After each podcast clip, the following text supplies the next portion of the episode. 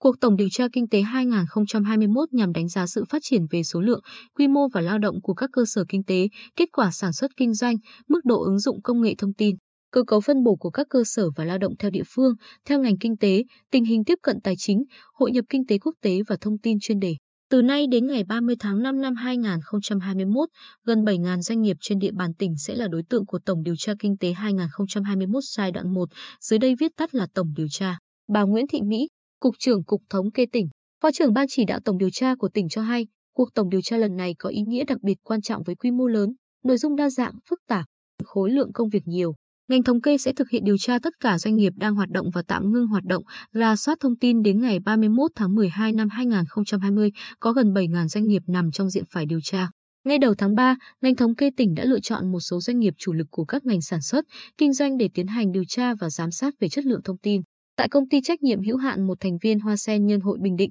chỉ sau vài phút đăng nhập tài khoản và điền thông tin theo biểu mẫu điện tử web form, ông Hà Thái Sinh, kế toán tổng hợp của doanh nghiệp đã hoàn thành phiếu thông tin với rất nhiều thông tin liên quan đến năm nội dung chính. Thông tin nhận dạng đơn vị điều tra, lao động và thu nhập của người lao động, kết quả, chi phí sản xuất kinh doanh, tình hình ứng dụng công nghệ thông tin, chuyển đổi số, tiếp cận tài chính, hội nhập kinh tế quốc tế. Ông Sinh nói, Doanh nghiệp đã được ngành thống kê thông báo từ trước đối với việc tổng điều tra nên ngay từ đầu năm 2021, chúng tôi đã chuẩn bị toàn bộ số liệu liên quan thông tin kê khai. Việc kê khai phiếu điều tra doanh nghiệp của Tổng điều tra kinh tế 2021 là dịp để các doanh nghiệp hệ thống lại rất nhiều thông tin trong 5 năm qua, đồng thời là cơ hội để các doanh nghiệp chia sẻ những khó khăn và kiến nghị chính sách hỗ trợ. Với 17 chi nhánh có mặt tại nhiều tỉnh thành trong cả nước, Công ty cổ phần dược trang thiết bị y tế Bình Định, Bidifast rất quan tâm đến chuyển đổi số trong hoạt động quản trị và sản xuất, kinh doanh. Đây cũng chính là một trong những nội dung mới được cuộc tổng điều tra đặc biệt chú trọng. Ông Huỳnh Ngọc Oanh, Phó Tổng Giám đốc ByDefast,